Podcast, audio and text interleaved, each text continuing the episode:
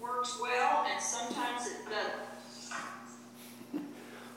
Morning, Mike. Hi, Lisa. Hi, Dory. Jim. Melanie, are you on a Melanie. computer or an iPad? Actually, I just got it to work just now, so Okay. I'm all set. Me- Thank you for the bid, Melanie. Did you drive here this morning to do that? Did I see your car?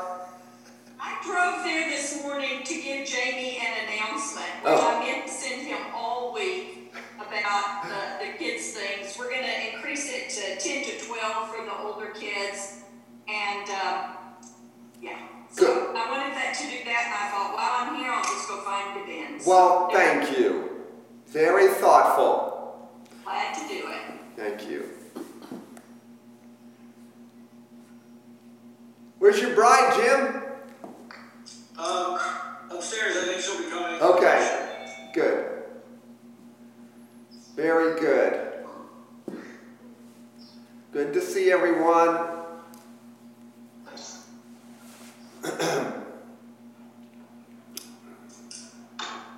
I assume you're able to access the handout for this morning. What happened? Where am I? Hey, Charles. Charlie, good morning. Morning, Charlie. Well, 916, time tee it up, beloved. We are returning to Romans 6 from our long and arduous digression into our handout on sin and temptation. So, the handout before you, if you want, go ahead and uh, mute your Zoom screen, if you would, thanks. And uh, the handout, hopefully you've accessed, is The Reign of Life, the Essence of Christian Obedience, Romans 6, 12 to 23. I anticipate that we'll finish Romans 6 this morning. And uh, next week, I, um, please tune in. Paul Cornwell from Crossroads Resolution Group will be doing the uh, Sunday school hour for us. So make sure you tune into that. Make sure you get the workbook. You've maybe seen uh, the communication from session about picking up the workbook. You'll get a link this week, an email about uh, how to access that if you want to print your own copy. But the workbooks will be put out under the cover in the children's wing in a plastic bin all week long. So please make sure you get that. It's essential to our work together as a congregation. Paul wants everyone to have the workbook. At any rate, next week Paul's preaching as a part of his ministry among us. He will also do a basic teaching during this hour on peacemaking principles. So make sure you tune in. You won't see me unless I'm going to be introducing him, but you'll see Paul. But please, please tune in next week. Let me pray for us. Our Father and our God, we worship you this morning as the God of life, the God of our breath, our very existence, the God to whom belongs all glory and honor and praise and dominion and power and blessing and thanksgiving. No God but you, the one and the true God, eternal, everlasting, faithful, good, gracious.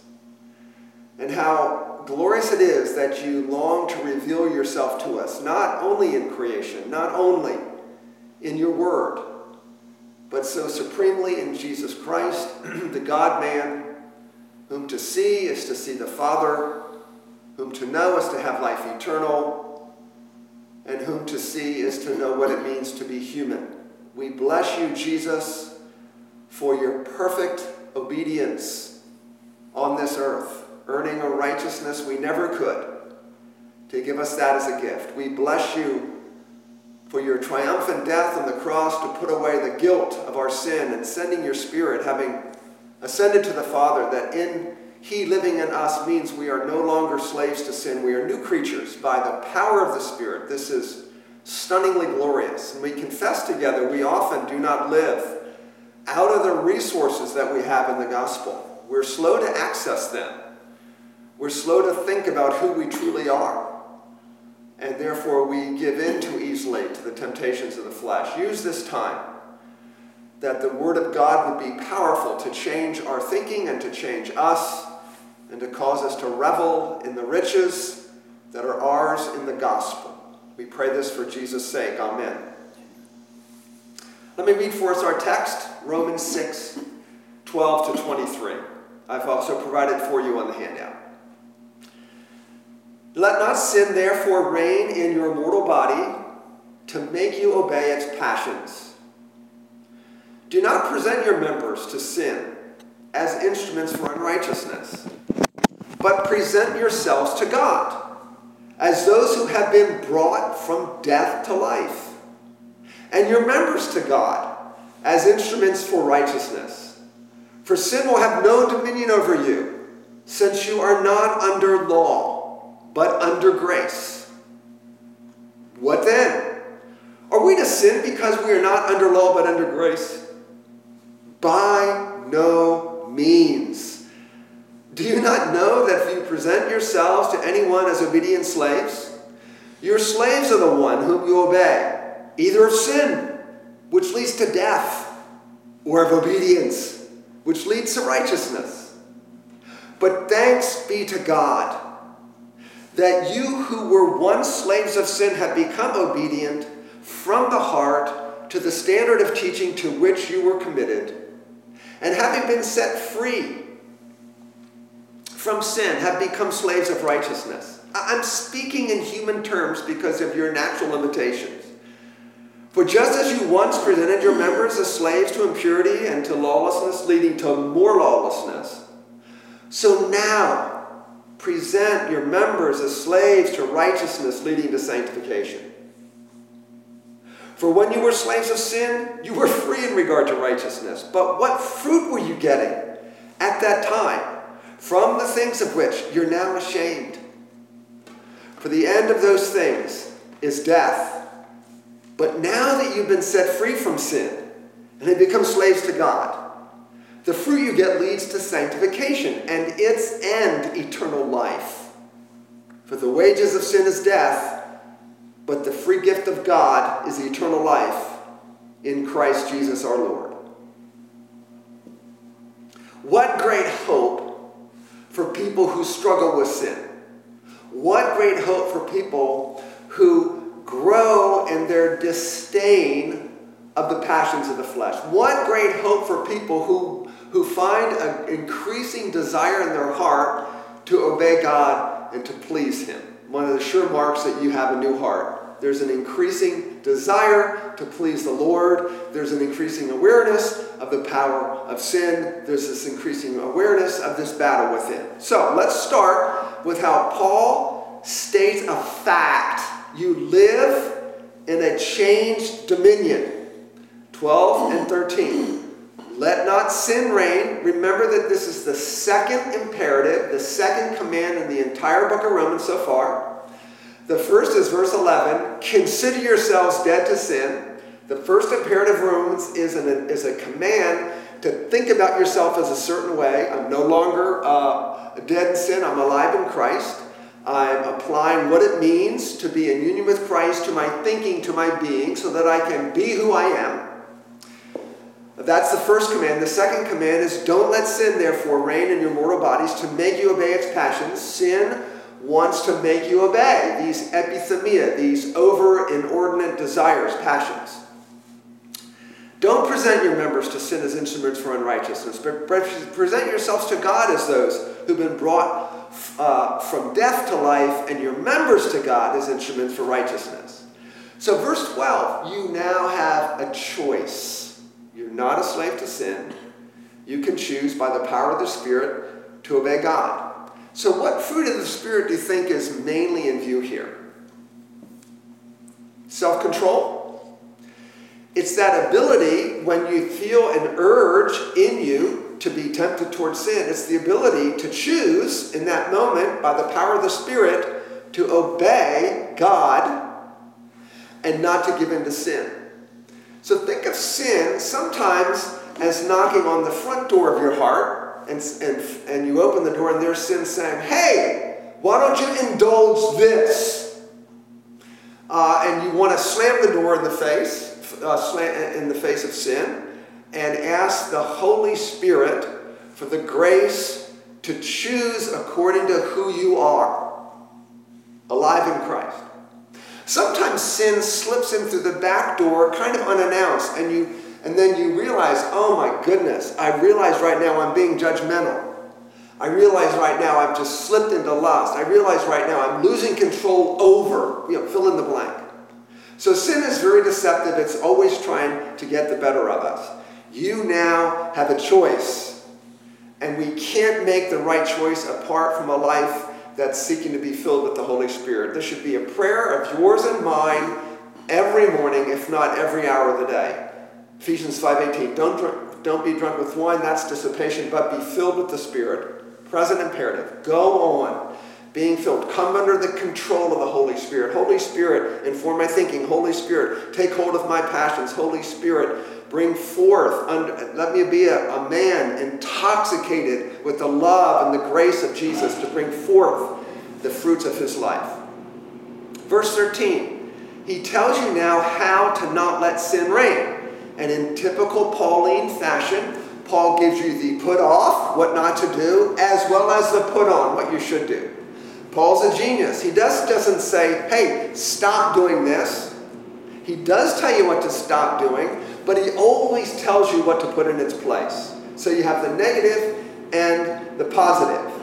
And he seems to be answering the question what does an instrument of righteousness look like? And he wants to answer that question so it's clear to you. Let's be sure we know what righteousness means.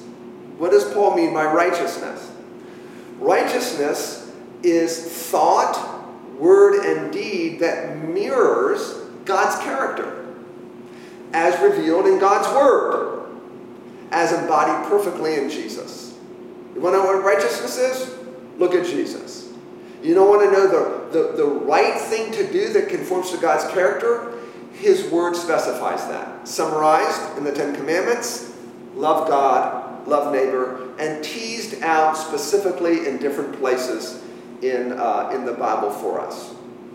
That's righteousness. And Paul says, don't present your members as instruments of sin. So sin knocks on the door, you open the door, and when Paul talks about his members, he's probably thinking about parts of your body, your tongue, your hands, your feet. You know, the evil are swift to run to evil. But all this begins in your heart, doesn't it? It begins with your thoughts, your emotions, your passions, your desires, your goals, because we're always acting out of that thing we tell ourselves we need to be whole as a human being.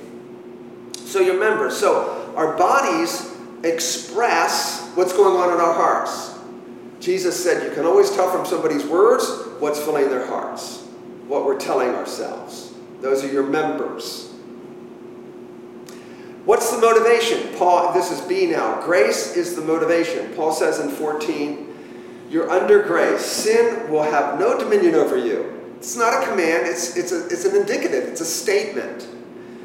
It's, it's, uh, it's the fact that follows from your union with Christ. And he says, since you're not under law but under grace. Curious phrase, isn't it? Some people have taken this to understand that in the Old Testament, the Old Testament Jews were under the law. They were given this legal code as a way of finding acceptance with God. Now that Jesus has come, we're under grace. That's not the way to understand this phrase. Basically, the way to understand this phrase is to look at the phrase under law as being in solidarity with Adam, under grace and being in solidarity with Christ. Remember back when we started the whole study, we said there's only two kinds of people in the world we're all born into this world, into this life, one with Adam. We're born slaves to sin. We're born under the reign of death. We're born one with Adam. By the grace of the gospel, through the spoils of Jesus Christ, the Spirit working faith in our hearts, faith unites us to Jesus.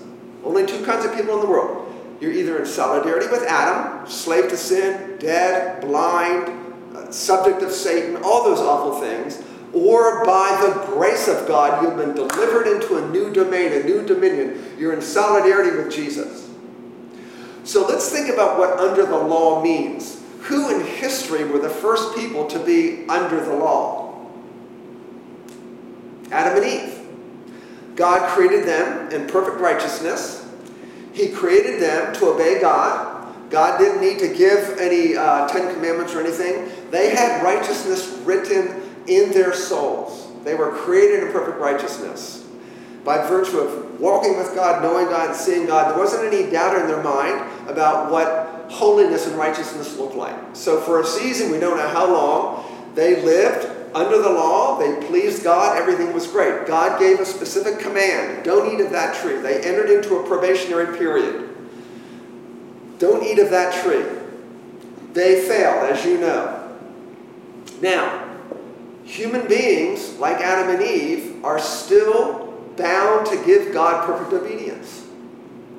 In fact, that's the basis on which every human being will be judged the moment they die and will be judged on Judgment Day by virtue of what it means to be human, you owe God perfect righteousness. That's what we owe God. That's what it means to be human. So every human being is born in solidarity with Adam. They're born under the law. They owe God, if they're going to make a claim on the presence of God in heaven, what they owe God is perfection. And of course, because we're in solidarity with Adam, all we can give God is sin. Jesus has come as the second Adam Galatians 4 tells us he was born of a woman, a human person to represent us, human beings, born under the law, like the second Adam, and Jesus has come in completely different circumstances. He wasn't tempted in paradise as Adam and Eve were, he was tempted in the wilderness, he was tempted in very trying situations. To render to God that perfect obedience without which you'll never see the face of God. I'll actually be alluding to that in my sermon this morning the fact that Christians are free from the sin because Christ has given us the obedience that we need. So, so you're either under the law, living as one who, if you want to make a claim on the presence of God, you owe God perfect obedience, or if you're under grace, you are trusting what Jesus has done to make you right before God. Trust yourself, trust Jesus. That's our that's a really easy choice. I don't want to trust myself because I can't give God what he requires. Jesus did. This is the glory, the freedom, the wonder, the power of the gospel. That's, that's the person that you're going to be fighting sin. So that's what he means by no longer under law but under grace. You're a person who has nothing to prove, nothing to lose because Jesus has given it all for you. Verse 15 Grace is not, though, license to sin. So, Paul, as soon as he says you're not under law but under grace, he anticipates people erroneously thinking, oh, good, I can do whatever I want. I'm not under law. I'm freed from that. I live by grace. It doesn't matter what I do. You'll also hear this in the sermon. It's interesting how often this lesson corresponds with the sermon, but that's not the point. So he raises the question, almost the question that sets up Romans 6. What then? Are we to sin because we're not under law but under grace? He answers his own question. Are you kidding? By no means. And then he gives the principle why we can't go on sinning because we're under grace under law. The principle is verse 16. Do you not know that if you present yourselves to anyone as obedient slaves, you're a slave of the one whom you obey, either of sin, which leads to death, or of obedience, which leads to righteousness. So here's his answer is a two sided coin. You're a slave of which master you obey, and any act of obedience produces distinct outcomes. See, Paul is saying there is no such thing as a person who's free. Bob Dylan said it you've got to serve somebody. All of our lives are constantly in service to someone or something. We all live for a cause ultimately. And that causes the thing that you tell yourself you need in order to be happy, in order to be fulfilled, in order to be truly human, whatever it is, that thing that you believe, and often the, the three big idols that, that, um, that, that grip human hearts are you tell yourself you need to be liked, you tell yourself you need to be right, or you tell yourself you need to be in control. And there's tons of other idols that people live for. But all, whatever the thing you live for, that's your master. Whatever you tell yourself you must have, you are its slave. And so Paul, that's the, that's the principle Paul's working from. And he's saying that um, um, whatever you're a slave to, you're going to obey. And any act of obedience has very distinct outcomes. What are the outcomes? Well, if you're, um, he says, if you're a slave of sin, that produces death. Obviously, if you're never forgiven of your sins, that refers to eternal death, eternal separation from God. Probably what Paul means by death here is everything that marks human brokenness. Anything that is missing the fullness of life, the fullness of glory, the fullness of joy, the fullness of righteousness that comes under God's rule. You see this in Proverbs, uh, this idea of death. It, it isn't not having breath in your lungs, it's not having the life of God in you producing godliness. So death is the absence of what pleases God. It's the presence of everything, everything that God finds abhorrent. It's everything that our pride, our unbelief, our selfishness produces. Think of death that way. So when sin knocks at the door and you say, okay, I'll enter into a partnership with whatever you're offering me today, Paul is saying, what is produced is death. When obedience knocks at the door, what is produced is license, is, uh, righteousness. What James calls in his epistle the perfect law of freedom. The perfect law of freedom. And you know that in your life. You know the freedom that comes, the joy that comes. Making the right choice by the power of the Spirit to obey God, not to give in to temptation. You know that joy. You know that freedom. So we're all under a taskmaster. Sin is a horrible taskmaster. Whatever it requires you to do produces death. You, you never sense the fullness of being human. You never sense the pleasure of God. Death, death, death. So sin produces death, obedience produces righteousness. That's the principle. D, the application, 17 and 18. He says, But thanks be to God that though you were once slaves of sin, you have become obedient from the heart to the standard of teaching to which you were committed, and having been set free from sin, have become slaves of righteousness. So, Paul, it's so interesting how Paul is constantly asking Christians to reflect on what you were, what you are now. Think about what you were, revel in what you are now. He's saying, do the existential math. Look at your life. So let's unpack this because there's some wonderful tidbits in these two, uh, two verses. He starts by saying, but, meaning the only reason you would think about wanting to be a slave of righteousness is God. Thanks be to God. God has brought about this change. God has changed your mind. God has rescued you from sin. God has brought you from darkness to light, death to life. God has swooped in and done what you never wanted to do or could do or dream of doing for yourself. Now, sidebar, I'm looking at Melanie on my screen. We have a ministry in our church to children. Why? We have a wonderful ministry of our children because we believe in God's economy that when parents are being, uh, are being faithful to God's call and, and, and discipling their children in the ways of the Lord, their children are blessed to escape the full ravages of being born slaves to sin. God has a way of counteracting that. So you, you, may, you may say, I was brought up in a covenant home. I can't remember a time to, to compare an unconverted life with a converted life. Great. Praise God. That's the way it should be. That's the way, that's why we're thrilled to serve our children. That's why one of the most significant things you could do with your time and talent at Wallace is help in the nursery, help with help Melanie with the children, serve the children at all the different levels. Be partners with the parents seeing that the kids are falling in love with Jesus so that they can be people who say, I, I never really knew a time when I was a, a slave to sin. Now, they get converted and the Spirit begins to work in them and they realize, oh, yes, the power of sin is very strong. Okay, just an advertisement for how you and I, how we can be faithful to the Lord on behalf of our covenant children. And maybe you had that experience. Bless God for it.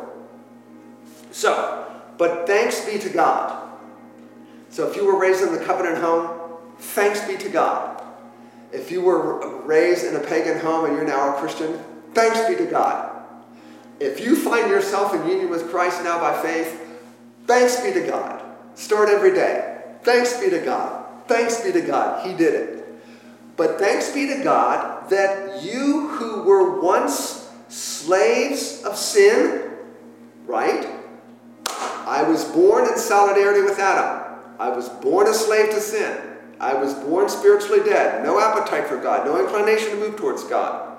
I was born blind as to what's really important. Though you were once slaves to sin, and of course, you know, wherever Paul evangelized uh, and planted churches, by and large, most of the churches were made up of Gentiles. So they were born. They weren't born into covenant homes. There were some Jewish members in the churches to which he writes, and maybe in some of those Jewish homes they were raised in, uh, as covenant children. But for the most part, Paul is writing to Gentiles who could readily identify with his language. That's why he's speaking this way. That though you were once slaves to sin, I was born a slave to sin, you have become obedient from the heart. Well, what's he talking about? Conversion. Converted people become obedient to God.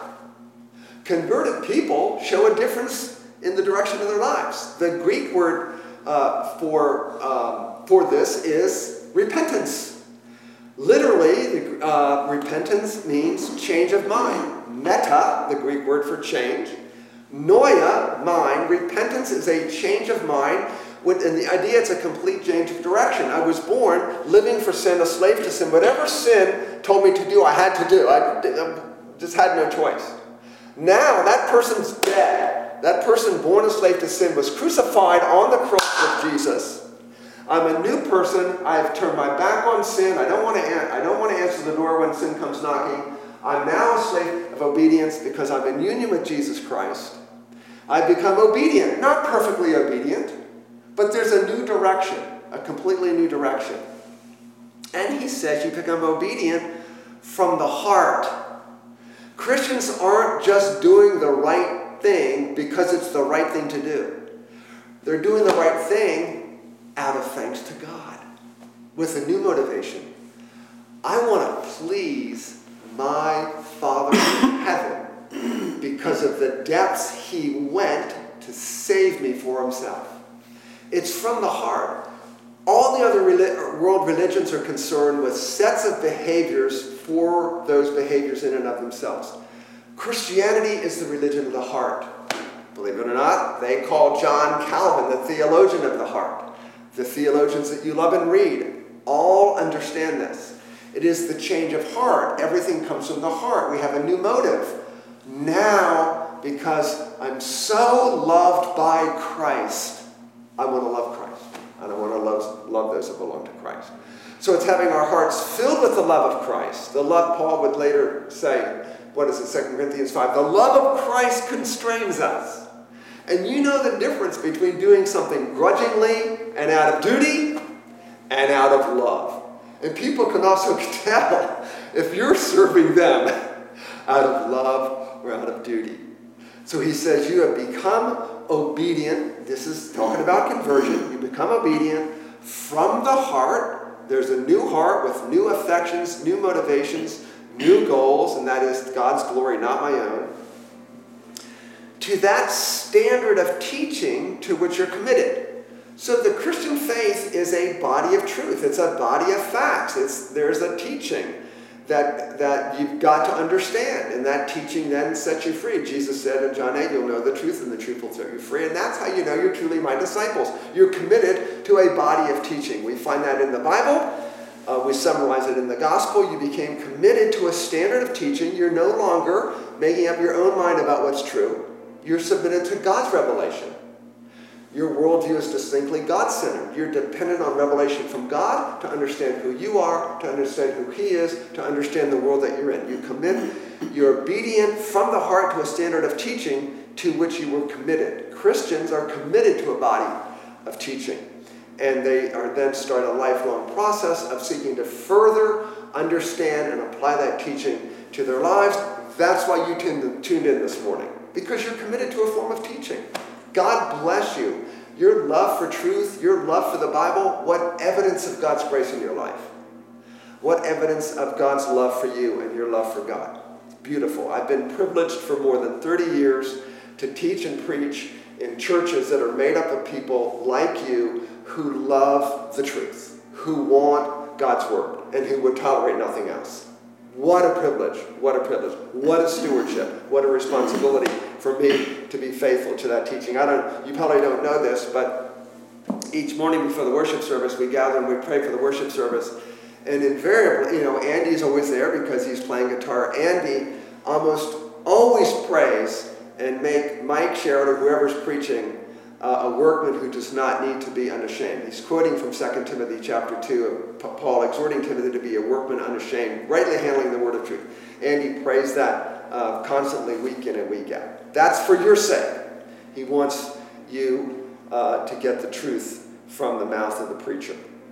And then verse 18, and having been set free from sin, having become slaves of righteousness. Translated, Christian morality can be summed up in this simple phrase Be who you are.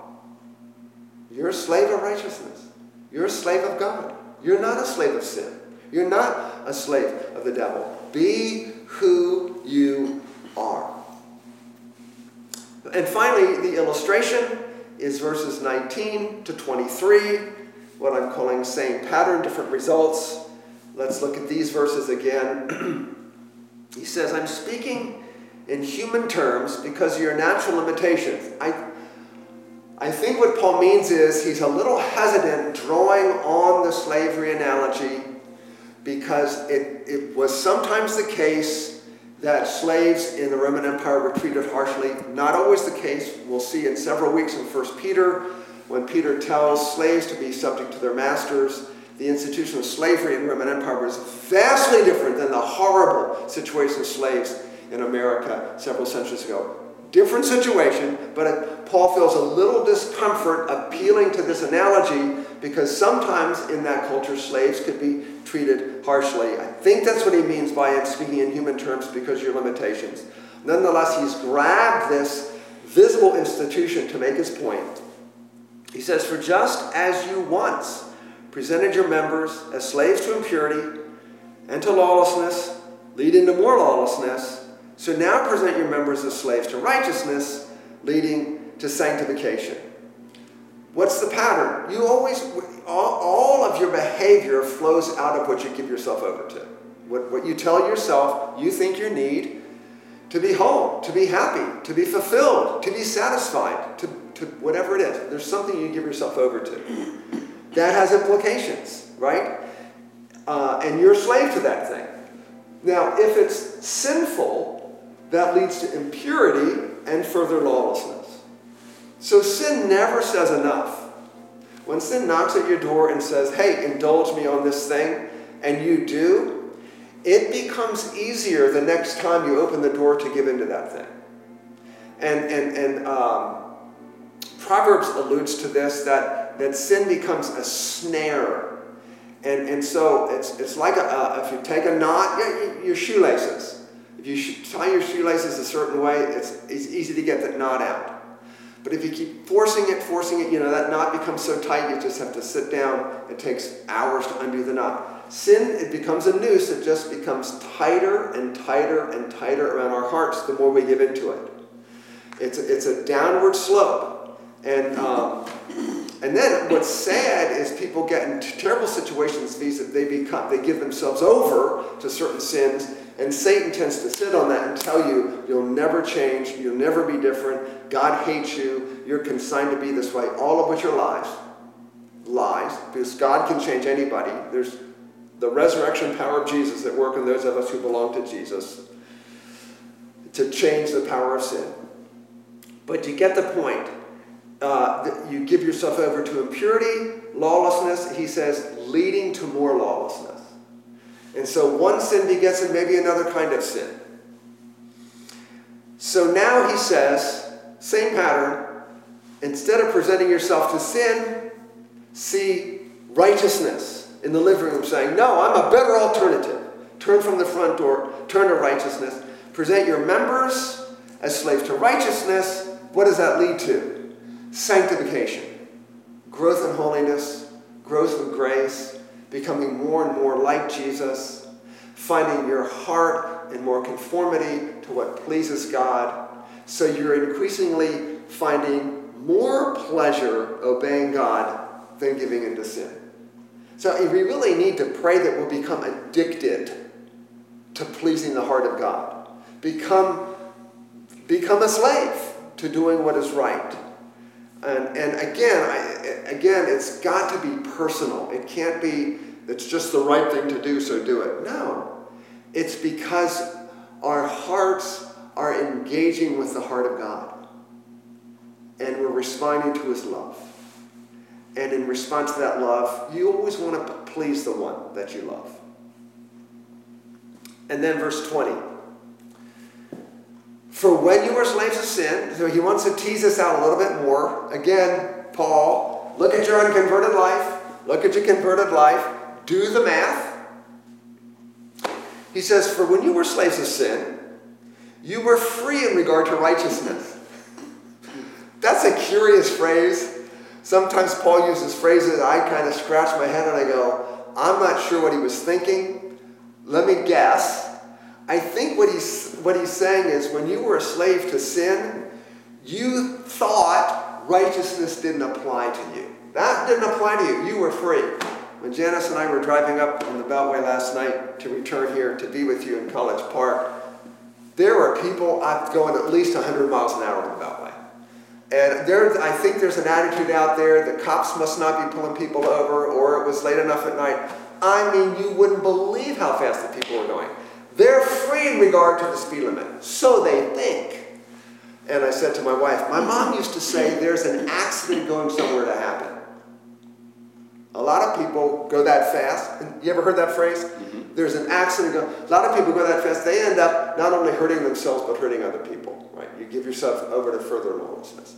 At any rate, people going that fast have told themselves, speed limit doesn't apply to me.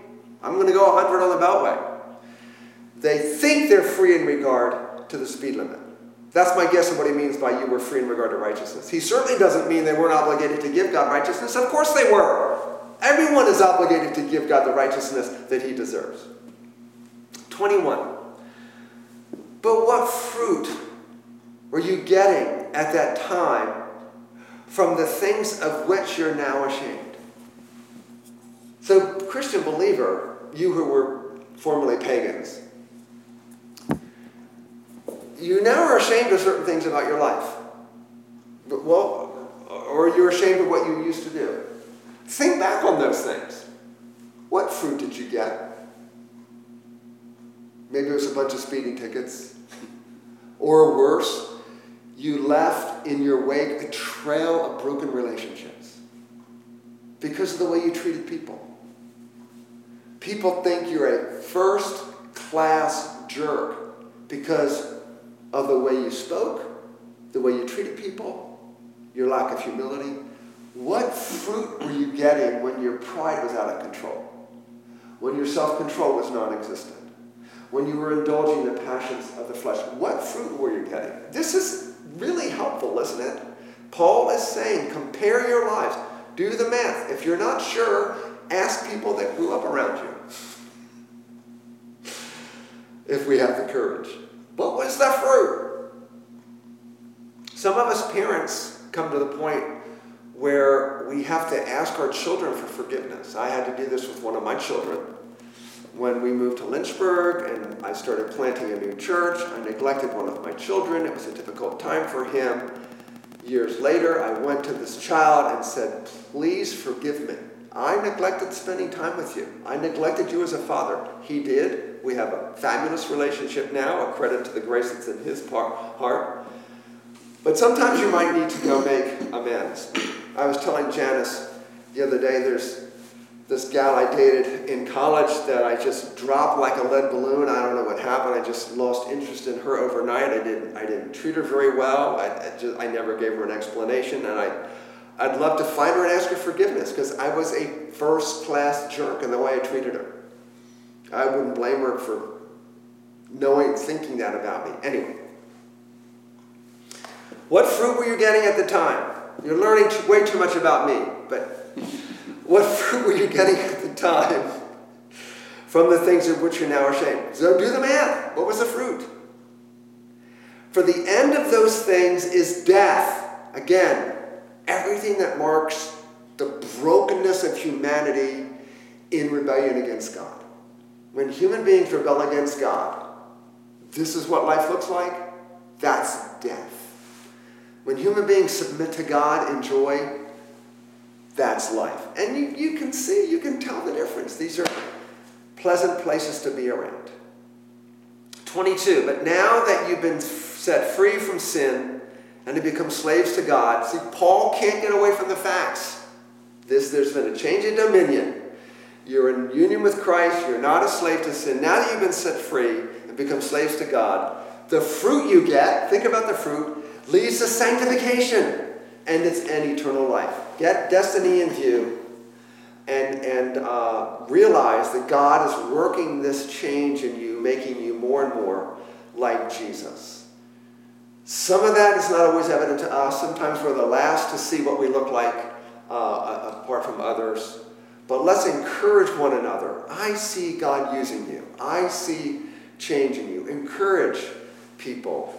Um, be an instrument of God validating sanctification in other people because sometimes we don't see it. But we have the role of encouraging one another. I see this, and I'm really encouraged I see this work of God in you. So let's let's encourage one another in that, help one another in that, stimulate one another to love and good deeds. And of course, the outcome of sanctification, eternal life. Translated, it's worth it. And here's a summary statement to show you what this is ultimately all about. The wages of sin is death. The free gift of God, this is where he began.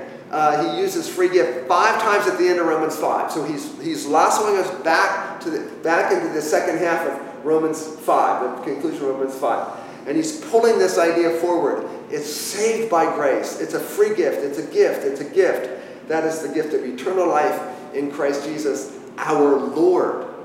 Those who love the gift and are partaking of the gift submit to his lordship. Right? You can't have the gift and Jesus not be your Lord. There's no such thing as Jesus as Savior, the gift, without Lord. We submit to this Lord, and this is the Lord we hope to see because he will have made us like himself on that great day. All right, if you want to look ahead, we will start in two weeks in Romans 7. Next week, do tune in to uh, Paul Cornwell's presentation. Let's pray. I thank you, Father, for the participants on this Zoom uh, call this morning. They're here because they've experienced your love, and they love you, and they love your word, and they want to grow in sanctification. And you've given them the gift of everlasting life through Christ, who became as as we see a slave on the cross, he kept himself there. He bound himself. He was roped to that cross to bear in his body the penalty for our sins, all of our sins. We are completely forgiven. He has taken them out of the way, canceled the debt. We're free. So may we walk in the power of this freedom. May we see more and more the glory of this Jesus, and in seeing him, become like him. In seeing him, want to love him. Being loved by him, want to love others. So bring about, Jesus, love for one another because of your love for us in this body. And we pray you would use wonderfully uh, next week the ministry of Paul Cornwell to get us to a deeper place of loving, serving, bearing with one another in the bonds of peace by the power of the Holy Spirit. In Jesus' name, amen. Thank you all.